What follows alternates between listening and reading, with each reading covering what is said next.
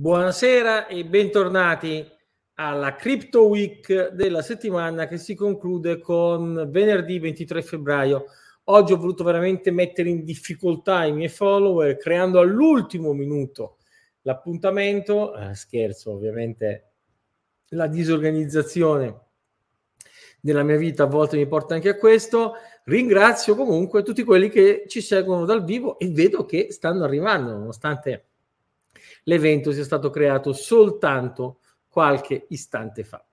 Ma eh, veniamo alle notizie, tanto chi arriva in ritardo può sempre recuperare sul, mm, su YouTube e tutti i social. Vi ricordo che la Crypto Week merita un incoraggiamento, no? Altrimenti non la seguireste. E, e come potete aiutarci? Potete aiutarci innanzitutto sottoscrivendo i canali di CheckSig, in particolare il canale YouTube, e poi mettendo like, e poi facendo share, e poi facendo subscribe. E se ognuno di voi ci portasse un altro ascoltatore, beh, insomma, andare da millecento a duemilacento a duemiladue eh, potremmo aiutare il mondo a capire meglio cos'è Bitcoin, invece di tutte le bufale che si leggono. E partiamo appunto in tema di bufale dal Financial Times. La S E C approva Bitcoin, la Banca Centrale Europea non è d'accordo. A cosa si riferisce? Beh, si riferisce a questo disastroso editoriale pubblicato ieri sul blog della Banca Centrale Europea da Ulrich Bindseil e Jürgen Schaaf, che dice in un, con un rigore logico eh, assolutamente assente, quindi è eh, proprio un articolo che non ha né capo né coda: l'approvazione degli E T F per Bitcoin sono i nuovi vestiti dell'imperatore nudo. No, chiaro, ma l'imperatore o è nudo o ha i vestiti, e certo è nudo, ma ha dei vestiti, dei vestiti E T F che sono stati cuciti dai principali asset manager mondiali. Cosa dicono questi due scriteriati? Dicono che Bitcoin non è una buona moneta transazionale. Eh, vabbè, eh, quando mai qualcuno da queste parti ha detto che Bitcoin è una moneta transazionale? Lo sappiamo che ci sono degli sciocchi che lo raccontano, ma non noi. Non è un investimento. Ah no? Cioè, eh, effettivamente io, avendo comprato dei Bitcoin nel duemilaquattordici, devo dire... devo confermare che Bitcoin non è un investimento. Sono stato veramente molto triste di aver investito in Bitcoin. Non ha alcun beneficio sociale, bah. E poi eh, inquina. E poi dopo dicono ovviamente è usato per la criminalità. Ma la cosa bella è che usano il report di Chainalysis che dimostra come, eh, come dire, gli aspetti criminali associati al mondo cripto, non solo Bitcoin, tutto il mondo cripto, diminuiscono in percentuale. E loro invece usano quei dati per far vedere che sarebbero preoccupanti. Uh, il prezzo è manipolato. Beh, loro signori, perché non manipolate voi il prezzo se siete capaci? Il prezzo di Bitcoin era manipolabile in passato, non più oggi. Financing evil, cioè finanziano i cattivoni. Ma dove? Ma quando? Una serie di frottole per anni. Effettivamente, nel duemilaventitré Hamas usava Bitcoin. Guarda, anzi scusate, usava guarda caso U S D T, e usava guarda, li usava guarda caso sulla piattaforma Binance, no? E li hanno fermati, hanno chiuso quei conti. E allora qual è il problema? Il problema è misjudgment by authorities. E certo, perché se non stanno le autorità dalla parte delle vostre view miopi, stanno sbagliando il giudizio. Peraltro, quei due signori Quei due signori il trenta novembre duemilaventidue, cioè poco più di un anno e mezzo fa, o poco meno di un anno e mezzo fa, pubblicavano un articolo, Bitcoin's Last Stand, cioè l'ultima fermata di Bitcoin, gli ultimi spasmi di Bitcoin, Bitcoin sta morendo. Quindi maramaldeggiavano, quando gli sembrava che davvero Bitcoin stesse morendo, in uno dei punti più bassi del prezzo Bitcoin, ma in quattordici mesi dopo, invece di stare zitti, invece di chiedere scusa, inve- pubblicano ancora con grandissima arroganza. E allora, avevo promesso che non mi sarei più arrabbiato, ma mi devo arrabbiare anche questa settimana. E l'ho scritto su un po' tutti i social, no? i nostri antenati dicevano errare umanum est, perseverare diabolico, no? Sbagliare umano, perseverare diabolico. Questi due signori, Bindseil e Schaaf, non solo nel ventidue scrivono Bitcoin sta morendo, ma appunto invece di chiedere scusa oggi continuano ad andare contro Bitcoin. Ma la vera cosa che sconcerta e infastidisce è non solo la loro arroganza, ma il fatto che la Banca Centrale Europea ospiti questi contributi, che chiaramente diminuiscono la sua reputazione, la sua affidabilità. E io commento, comunque, la storia relegherà l'opinione di quei due signori all'insignificanza, dimenticando ciò che non può essere perdonato. E allora mi è tornato in mente quando sul building, sull'edificio di Banca Centrale Europea, proiettarono il simbolo di Bitcoin con su scritto Study Bitcoin. Allora lo dico, siccome a marzo facciamo il nuovo corso di formazione di CheckSig, gratuito per i clienti CheckSig, e mi raccomando, invitate cugini, amici, parenti, nonni, tutti quelli che vogliono capire, bene, l'ingresso al corso, che è a pagamento per i non clienti, lo lanciamo in offerta gratuita per tutti i eh, dipendenti di Banca Centrale Europea, così magari studiano e capiscono qualcosa dell'argomento. Per il resto eh, si sa che anche CoinDesk, che insomma magari meno aggressivo di me, però nell'editoriale di Daniel Kuhn, dice chiaramente la Banca Centrale Europea o sta mentendo a proposito di Bitcoin o sta mentendo a se stessa. Il problema è che Ulrich Bindseil è un direttore generale di Banca Centrale Europea. Vabbè, Jürgen Schaaf è semplicemente un advisor, ma eh, i loro ragionamenti non hanno proprio alcun senso. Se volete, vi leggete l'editoriale di CoinDesk. Anche perché proprio settimana scorsa avevamo raccontato, ma eh, la reitero perché è una notizia importante di quelle poco diffuse. Le banche in America addirittura stanno premendo sul Congresso per avere condizioni più semplici e meno stringenti per poter operare in cripto. Quindi le banche sono andate dal regolatore e gli stanno dicendo guarda che ci hai rotto le scatole con le tue paranoie su Bitcoin. Bitcoin è qui per rimanere, faccio operare con Bitcoin. Negli Stati Uniti, eh, sta succedendo lo stesso anche in Italia e in Europa, però insomma facciamo finta di no.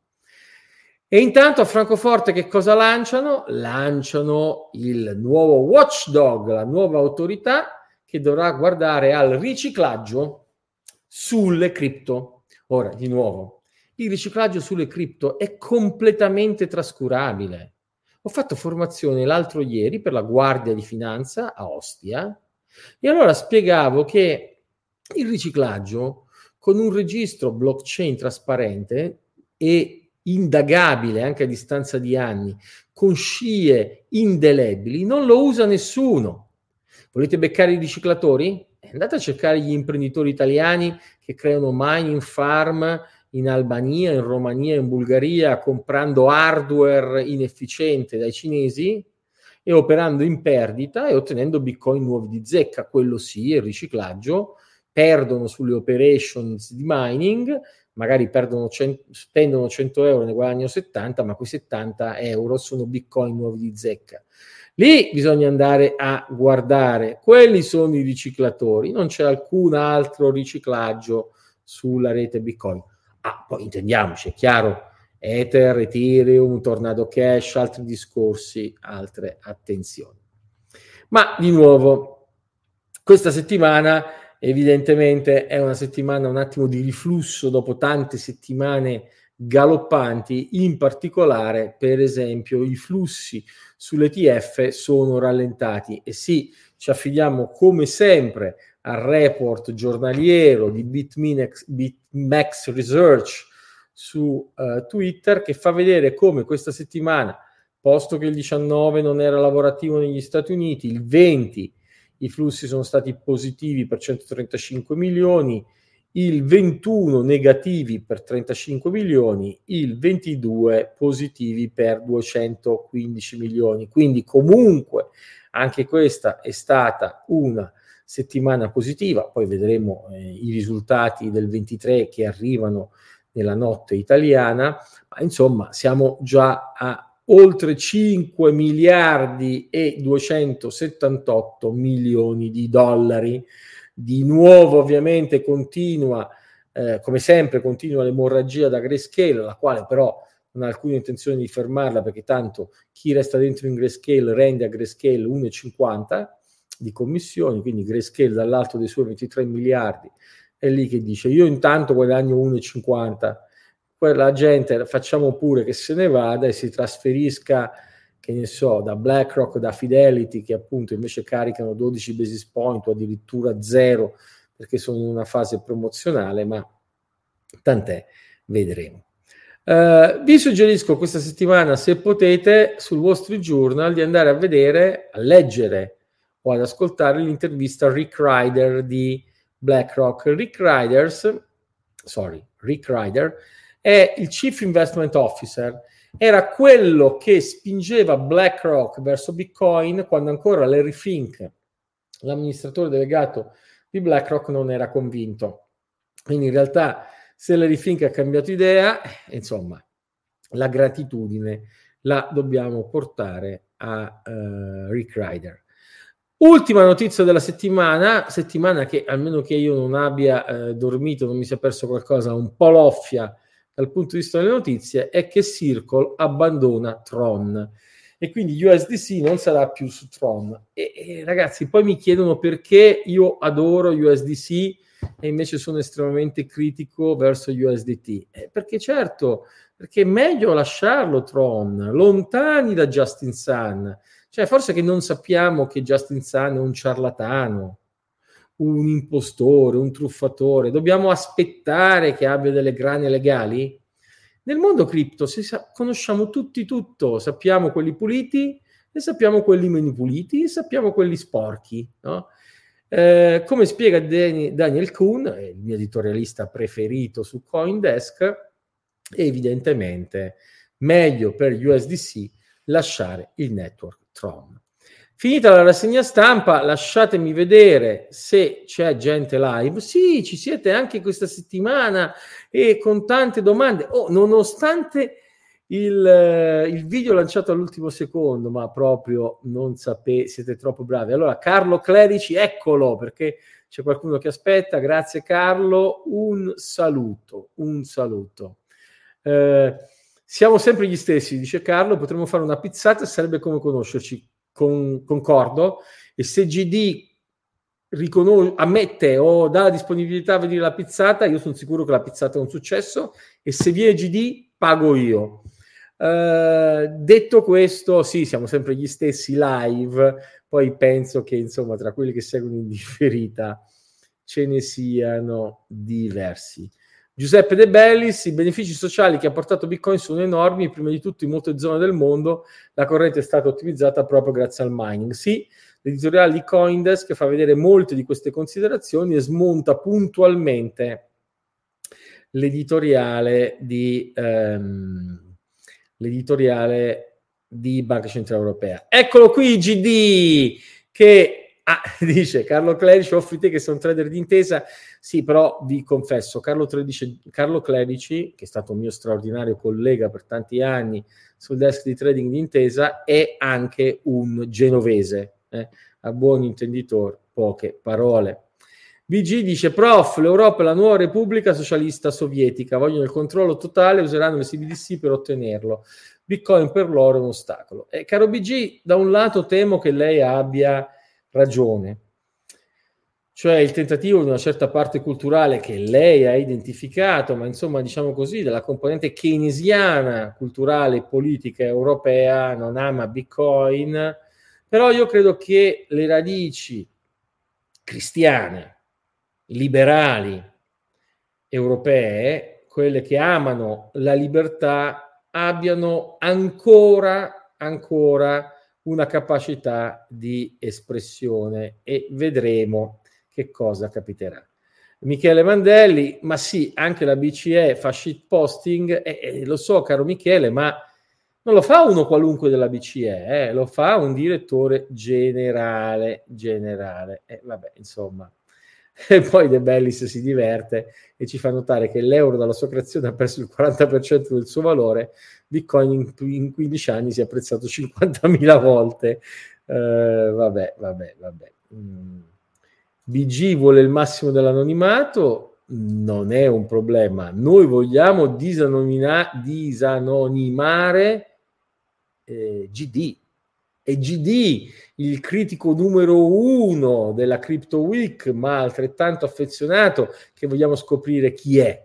È quello, c'è un, anzi, metto una bug bounty, un anno di custodia gratuita per chi mi rivela privatamente eh, la identità di G D, perché siamo anche convinti in CheckSig che lui sia già un nostro cliente e si diverte, e si diverte semplicemente a eh, punzecchiarci.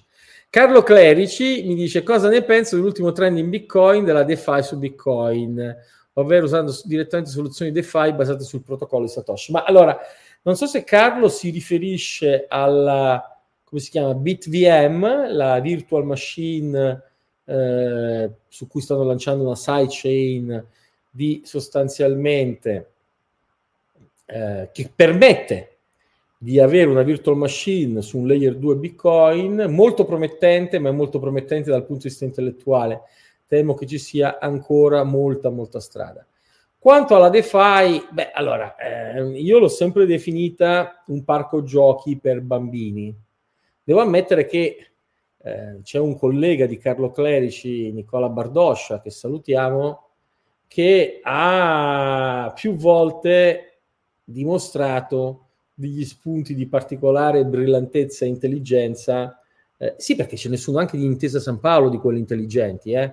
ehm, eh, sull'uso di tecniche di DeFi, per esempio come replicare o come fare edge dall'impermanent loss con quello che lui ha chiamato impermanent gain, che è una strategia di replica azionaria. Insomma, Carlo Clerici e Nicolò Bardoscia, digital asset trader del desk di Intesa San Paolo, avanti tutta, ragazzi, siete alla frontiera, eh, perlomeno siete l'unico digital asset desk che io conosca in Italia. Bene, direi che per questa settimana, al di là di alcune battute che leggo e che mi fanno sorridere, ma che non posso e non voglio condividere, la finiamo qui, settimanella breve. Un uh, buon weekend a tutti, ma come sempre e come al solito, sempre più del solito, un buon Bitcoin a tutti.